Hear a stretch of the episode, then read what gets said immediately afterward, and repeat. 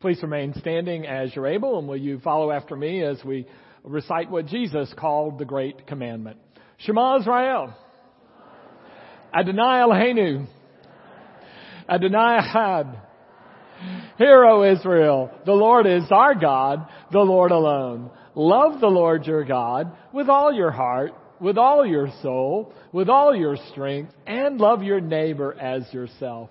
The scripture uh, this morning is from Ecclesiastes chapter 2, uh, beginning in verse 8. Uh, words traditionally ascribed to King Solomon. I amassed for myself silver and gold, the treasure of kings and provinces. I acquired male and female servants and even a harem for myself, uh, which delights a man's heart. I became greater in Jerusalem than anyone ever before me. And in all this, my wisdom stayed with me. I denied myself nothing my eyes desired. I refused nothing uh, that my heart wanted. My heart rejoiced in all of its labor. And this was the reward for all my toil. When I surveyed all that my hands had done, when I looked at the toil, all that my toil had achieved, everything was meaningless. A chasing after the wind. Nothing gained under the sun. This is the word of the Lord. Thanks be to God. Be seated, please. I think a wise person learns from their own experience, but a truly wise person is able to learn from the experiences of others so you don't have to go through it yourself to learn the lesson. And that's part of the wonder and the beauty of the Bible is it allows us to learn from the experiences of other people. This morning we're all going to learn from the experience of Solomon. And the issue before us is this. Have you ever wondered what it would be like to have everything you ever wanted and the power to do with all of that whatever you wanted? Have you ever wondered what that would be like? Well, you don't have to wonder because it's there in the scriptures and it's there in the life of Solomon. As one writer said, it's almost like God allowed Solomon to go into the lab and cook a, a, grand experiment where Solomon could deny himself nothing, have it all, and just see what would happen if you mixed all of that together. What would happen if you always went after more? You probably remember the words uh, many, many, many years ago from John D. Rockefeller Sr. They asked him one time, How much is enough? And his response was, Just a little bit more. A little bit more. What happens in the pursuit of more? And the biblical answer is when Solomon got in that lab, it blew up. It blew up, and what we see are two things. First of all, Solomon's own conclusion about his life is that basically it was wasted. It was meaningless. Vanity of vanities, he says in another place. It's just, it's all worth nothing. And then the conclusion about his people, if you read the Bible closely after the reign of Solomon, you find out that because of his rule and its effect, a once mighty nation that had reached the zenith of its power under Solomon crumbled, split in two, and eventually fell prey, one uh, part of the empire to Assyria and another part of the empire to Babylon, and people were carted away into exile. The verdict is this more will never be enough. If we are not content with who we are and what we have where we are, more will not solve the situation. It didn't work for Solomon. It's not likely, therefore, to work for us. I want to just suggest this morning when I look at Solomon and his pursuit of more, uh, four things that strike me about the pursuit of trying to acquire more things for our life. Uh, the first one is this, is I think when we're trying to acquire more or when we're uh, just, uh, thinking about another acquisition, we need to remember this, that assets always are also liabilities. Because whatever you gain, then you've got to hold on to. And so what happened was Solomon got all this stuff and had this unbelievable palace and had this large harem and had so much. And then what he had to do is he had to tax the people heavily to support his lifestyle. And he had to draft on, uh, uh, on an annual basis, you'll read that each of the 12 tribes had to support Solomon with their sons to be slaves to Solomon for a period of time to be a part of his massive building projects. In order to keep his empire going, Solomon had to oppress his own people. He actually became as bad as the Pharaoh from whom they had escaped 500 years earlier. We learn that assets in many ways are liabilities because you have to try to hold them. I was at dinner a long time ago and two men were having a discussion at the table next to me and I'll never forget what one of them said. One of them said this to his friend. He said, I don't own my house, it owns me assets and sometimes be liabilities. Randy Alcorn in his book, The Treasure Principle, talks about traveling one day. He's in an airport and he meets a wealthy man. They start having a discussion and the wealthy man laments that this was his one free weekend and he had to use it to go to Florida to check on one of his three vacation homes. Assets. They can also be a problem. You know the legend of the king of Siam, right? When the king of Siam had an enemy, what he would do to destroy that enemy is he'd bankrupt the enemy by giving the enemy a white elephant. And then this beautiful white elephant, the enemy now had to, had to feed. And so the enemy then uh, would spend all of their money feeding the elephant because if the king gave you a gift, you couldn't dare let it die. And it would bankrupt his enemies with this white elephant this amazingly beautiful asset became quite a liability. Now, I know some of us in here are probably becoming fans of, or at least uh, interested in Queen Victoria. You may have heard this story that when Queen Victoria was going to go visit Scotland one time, there was uh, she was going to a person's house and he was hoping to impress Queen Victoria and get uh, a title for himself uh, get land and a title. So what he did is he completely refurbished, just about bankrupted himself, refurbishing the upstairs of his castle so Queen Victoria would have the upstairs for her exclusive use when she came to visit. Of course, the problem was Queen Victoria was deathly afraid of being trapped upstairs by a fire and refused to live upstairs anywhere. All of this money down the drain, and if you know the way the story ends, he didn't get land or title either. Assets sometimes are like that. They become liabilities. Uh, they uh, they don't deliver what they're promised. But also, assets don't tend to last uh, as long as we might think. We we find that our assets really, in some ways, are quite temporary. Uh, 22 years ago this month, the bishop called and asked uh, me to pray over whether I would come to Alamo Heights and become the new pastor. And so I hadn't met any of y'all, and uh, but I came over here for meetings. So I have to tell you, not knowing any of the people, what was most impressive to me was the roof. Because I don't know if you remember those days 22 years ago, you could drive down 281 down downtown and almost be blinded by the sun bouncing off our roof. It was amazing. It reminded me of the scripture passage where Jesus invited the people to be a city on a hill. And I thought, well, there you go. You know what happened Monday morning? I came to work. You know where that roof was? It was in the parking lot. Whatever you have may not last as long as you think.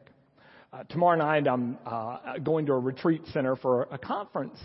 And I'll tell you what I will not do. Yesterday, my wife and I went to Lowe's because, you know, the weather was nice, so everybody was there, and bought plants. And she put them in the ground. I watched the game. Um, but, you know, I was surprised how much those plants cost. But I assure you, I'm not buying those plants and taking them to the retreat center and planting them there before I leave. Because I'm only staying one night. They're not going with me. In the same way, Randy Alcorn suggests a lot of the money that we spend on the pursuits of ourselves for the very short time we're on earth are, he said, like refurbishing the Motel 6 that you're spending one night in. It makes no sense because it's not going with you. Assets can become liabilities to maintain. They don't last. They actually are not neutral in their effect on us, and I think we're beginning to figure that out. Remember the case of the of the teen in the Dallas Fort Worth area who um, uh, was involved uh, in an intoxication manslaughter, And remember, his lawyer's defense was actually it was his parents' fault. They had spoiled him. He was suffering from affluenza. And we might have chuckled about that, but remember some years ago PBS actually did a documentary on affluenza. There is some sort of deleterious effect of going after and acquiring all these possessions. Now, finally, Solomon never mentions this, but I assure you the prophets in Solomon's day knew this that one of the problems with acquiring more was this that a lot of what you are acquiring could be better used for the poor.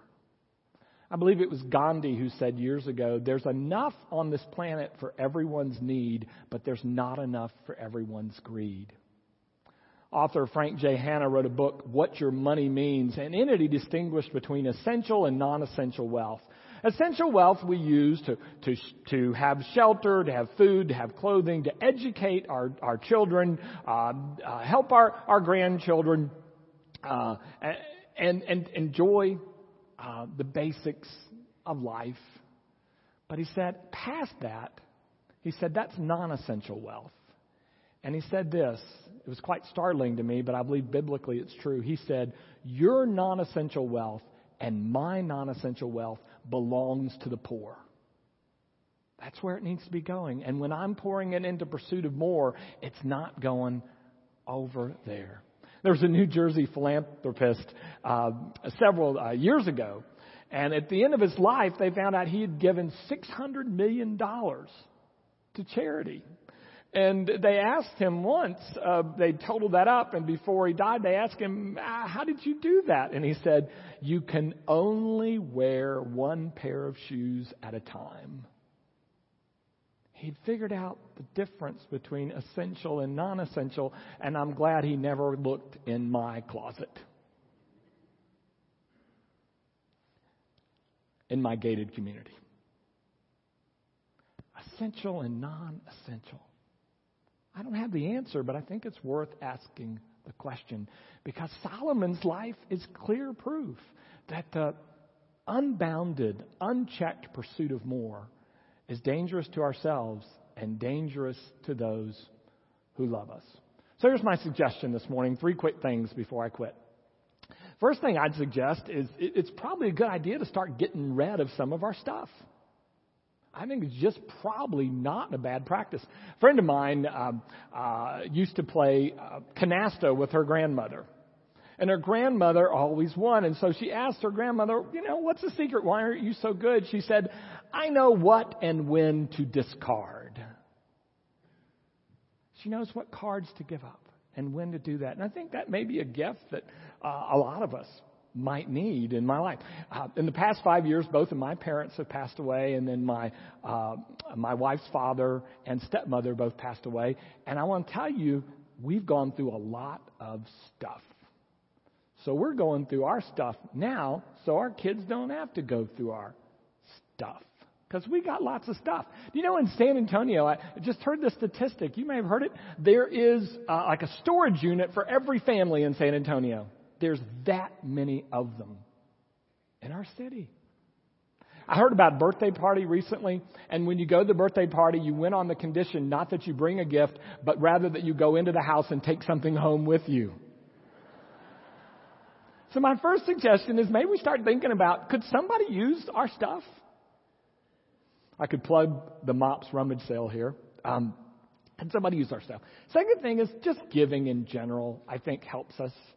If, if the pursuit of more has a, a, negative effect, how can we have a positive effect? And the, and the opposite would be maybe giving more might do it. Uh, you probably heard about this experiment on a college campus. They took 20 uh, students, put them in two groups of 10, and gave every one of them $20. And for the first group of 10, they said, all right, tomorrow we want you to take that $20 and do something for yourself. Spend it on yourself. Splurge for that. The only deal is this. I want you, when you get up in the morning, to journal about how you're feeling, how you're doing. Then after you've bought something for yourself, I want you to record how you're doing with that, how you're feeling. And then at the end of the day, before you go to bed, I want you to journal how you're feeling. Then the other group of, of 10 was given $20, but a different assignment. We want you to take this and go spend it on somebody else. Go give it to someone who needs it. The same deal. And of course, you probably know the results because now they're experimenting and doing this all over the world. The 10 that took the $20 and spent it on somebody else came away so much more satisfied than the people who went and splurged and got something for themselves. Now, it's appropriate from time to time to do something for yourself, but as a lifestyle, imagine the possibilities of generosity. Third and final suggestion is probably uh, see coming in and leaving this morning, there's these baskets. And I'd invite you to fill out an estimate of giving card. It's not a contract, it's a commitment that you make to yourself and say, you know, this year, this year, my pursuits are going to be adjusted. Don't know if you saw this. It was in a newspaper in India, but got picked up here in the States. In the India Times, this past week, there's a story about a boy about a month ago that got bitten by a wild dog, got very ill, went to the hospital. Uh, they had to put him on a ventilator. And then he wasn't getting better, and the doctors finally made the decision with the family to take him off the ventilator. And he, he wasn't breathing. So, as they do in India, they planned his funeral immediately. So, they loaded him in the back of the family wagon, family car, and they began to drive the teenage boy to the funeral home and to his funeral. When all of a sudden, he woke up and started breathing. I want to suggest gently this because I'm not talking to you, I'm talking to me. It is possible that our pursuit of more is killing us. And I guess the question is will we wake up in time?